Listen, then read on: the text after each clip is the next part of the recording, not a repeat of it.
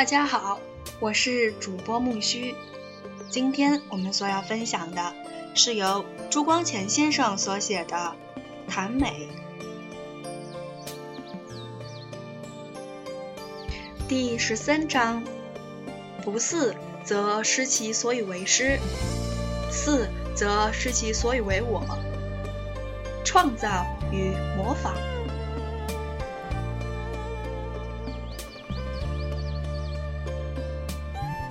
创造与格律的问题之外，还有一个和它密切相关的问题，就是创造与模仿。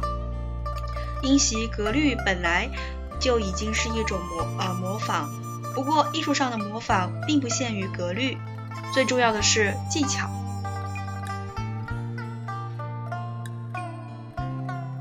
技巧可以分为两项说，一项关于传达的方法。一项是关于媒介的知识。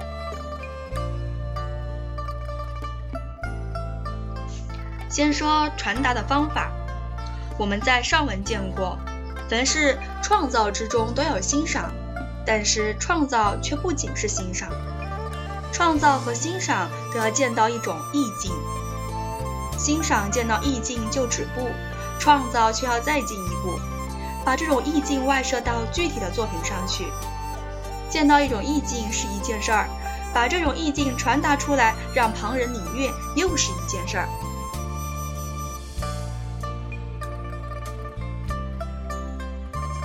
比如，我此刻想象到一个很美的夜景，其中园亭、花木、湖山、风月，件件都了然于心。可是我不能把它画出来，我何以不能把它画出来呢？因为我不能动手，不能任意像支配筋肉般的活动。如果我勉强动手，我所画出来的全不像我所想出来的。我本来想要画一条直线，画出来的线却是七弯八扭。我的手不能听我的心指使。穷究到底，艺术的创造不过是手能从心，不过是能从所欣赏的意象支配筋肉的活动。使筋肉所变的动作恰能把意象画在纸上，或是刻在石上。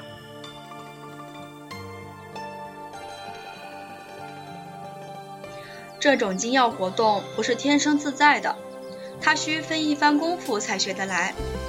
我想到一只虎不能画出一只虎来，但是我想到虎字，却能信手写一个虎字出来。我写虎字毫不费事儿。但是不识字的农夫看我写虎字，正犹如我看画家画虎一样可惊羡。一只虎和一个虎字在心中时，都不过是一种意象。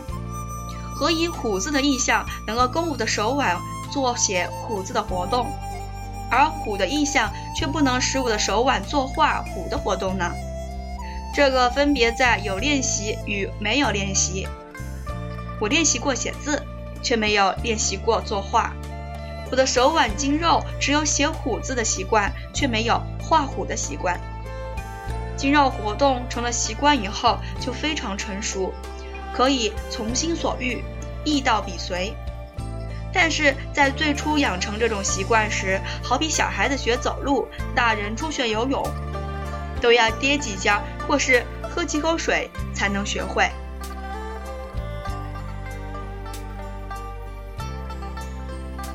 各种艺术都有它特殊的筋肉的技巧，比如写字、作画、弹琴等等，都有手腕筋肉的技巧。唱歌、吹箫要有喉、舌、唇、齿诸筋肉的技巧；跳舞要有全身筋肉的技巧。严格的说，各种艺术都要有全身筋肉的技巧。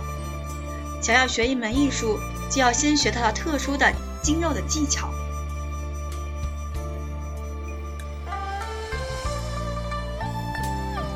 学一门艺术的特殊的筋肉技巧，要用什么方法呢？起初都要模仿。模仿和学习本来不是两件事儿。姑且拿写字做例来说，小儿学写字，最初是描红，其次是写印本，再次是临帖。这这些方法都是记旁人所写的字做榜样，逐渐养成手腕筋肉的习惯。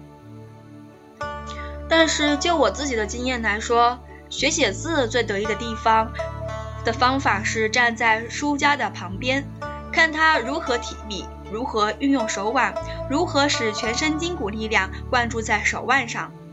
他的嗯筋肉习惯已经养成了。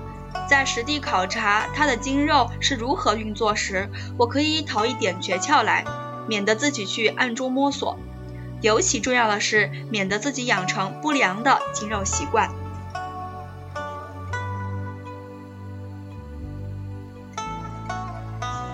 推广一点说，一切艺艺术上的模仿都是可以做如是观。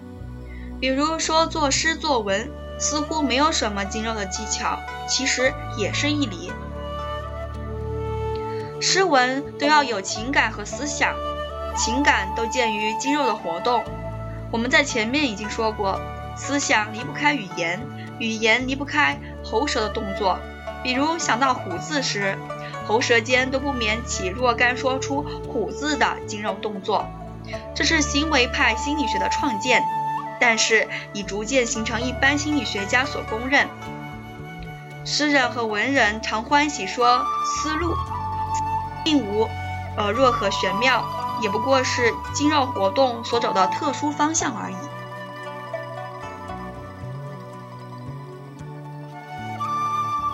诗文上的筋肉活动是否可以模仿呢？它也并不是例外。中国诗人和文人向来着重气字。我们现在来把这个气字研究一番，就可以知道模仿筋肉活动的道理。曾国藩在家训里说过一段话，呃，很可以值得我们注意。凡作诗，最宜讲究声调，须熟读古人佳篇，先之以高声朗诵，以畅其气；继之以密咏填引，以完其味。二者毕竟使古人之声沸沸然。若与我喉舌相袭，则下笔时必有句句调奔赴呃晚下，诗自成独之，一字觉朗朗可诵，引出一种新会来。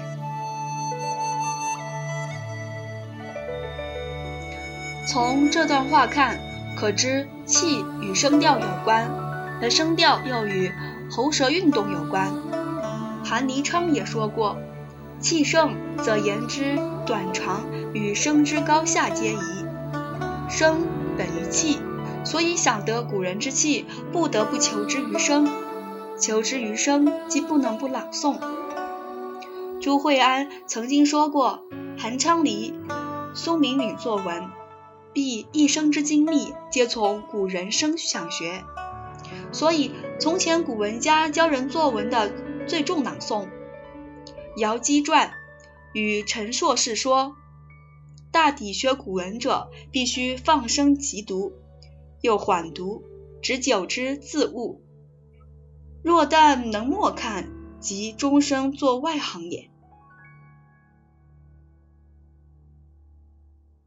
朗诵极久，则古文之声可以在我的喉舌筋骨上。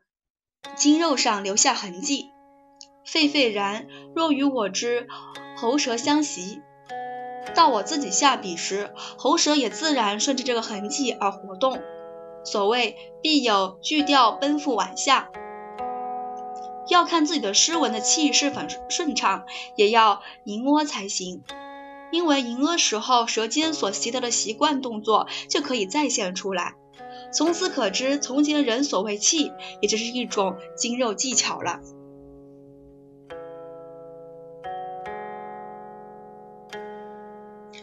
关于传达的技巧，大要如此。现在再讲关于媒介的知识。什么叫做媒介？它就是艺术传达所用的工具。比如颜色、线形是图画的媒介，金石是雕刻的媒介。文字语言是文学的媒介，艺术家对于他所用的媒介也要有一番研究。比如达芬奇的《最后的晚餐》是文艺复兴时代最伟大的杰作。但是它的原迹是用一种嗯不耐潮湿的油彩画在一个易受潮湿的嗯墙壁上，所以没受过多少时候就剥落消失去了。这就是对媒介欠讲究、欠研究。再比如建筑，它的媒介是泥石，它要把泥石切成一个美的形象。建筑家就要有几何学和力学的知识，才能运用泥石。他还要明白它的媒介对于观者所生的影响，才不至于乱用材料。希腊建筑家往往把石柱的腰部雕得比上下都粗犷些，但是看起来它们的粗细却和上下一律，因为腰部是受挤压时最易折断的地方，容易引起它比上下较细弱的错觉。把腰部雕粗些，才可以弥补这种错觉。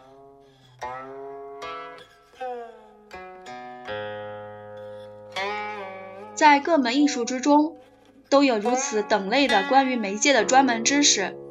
文学方面尤其显著，诗文以语言文字媒为媒介，做诗文的人一定要懂得字义，二要懂得字音，三要懂得字句的排列法。四要懂得某字某句的音译对于读者所生的影响，这四样都是专门的学问。前人对于这些学问已经逐渐积蓄了许多经验和成绩，而不是任何人只呃只手空拳、毫无凭借的在一生之内所可得到的。自己既不能渐渐去发明，就不得不利用前人的经验和成绩。文学家对于语言文字是如此。一切其他艺术家对于他的特殊的媒介也不默也莫不然。各种艺术都同时是一种学问，都是无数年代所继承的技巧。学一门艺术，就要学该门艺术所特有的学问和技巧。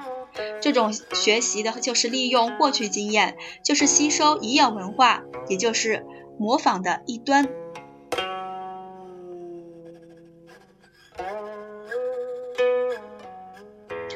古今大艺术家在少年时候所做的功夫，大半都是偏在模仿。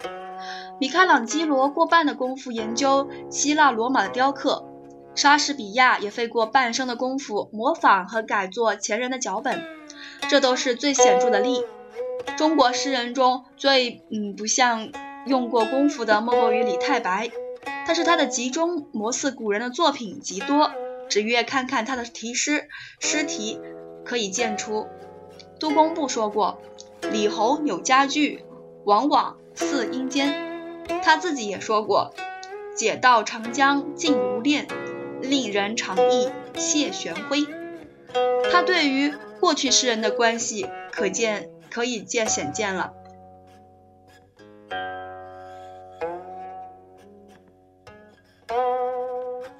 艺术家从模仿入手。正如小儿学语言，打网球者学姿势，跳舞者学步伐一样，并没有什么玄妙，也并没有什么荒唐。不过这部功夫只是创造的时机，没有做到这部功夫和做到这部功夫就止步，都不足以以言创造。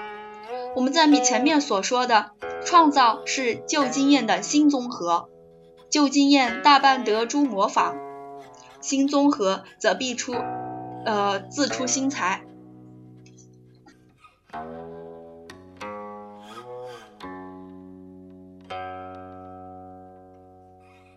像格律一样，模仿也有流癖，但是这也不是模仿本身的罪过。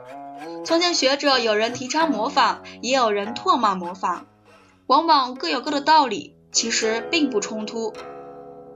顾亭林的《日之路》有一条说。诗文之所以待变，有不得不蔼然者。一代之文，沿袭已久，不容人人皆道此语。今且千数百年矣，而犹取古人之陈言，一一模仿之，以是为诗可乎？故不似则失其所以为诗，似则失其所以为我。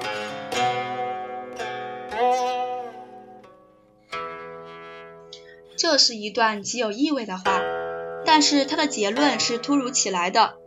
不似则失其所以为师。一句和上文所举的理由恰相反。他一方面见到模仿古人不死于为师，一方面又见又见到不似古人则失其所以为师，这不是一个矛盾吗？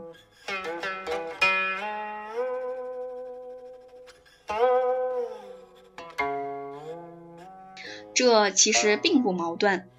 诗和其他艺术一样，需从模仿入手，所以不能，嗯，不似古人。不似则失其所以为诗，但它须归于创造，所以又不能全似古人。全似古人则失其所以为我。创造不能无模仿，但是只有临摹而不能算是创造。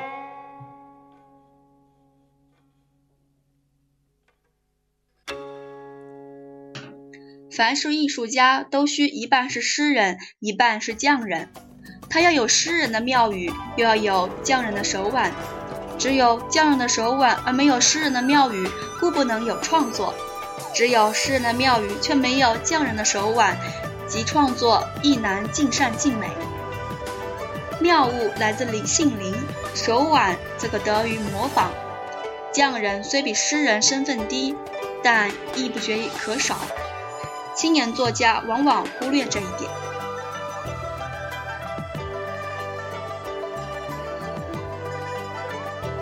第十三章：不似则失其所以为师，似则失其所以为我。创造与模仿，今天就到这儿了。感谢大家的收听，我是主播木须，期待更新哦，谢谢。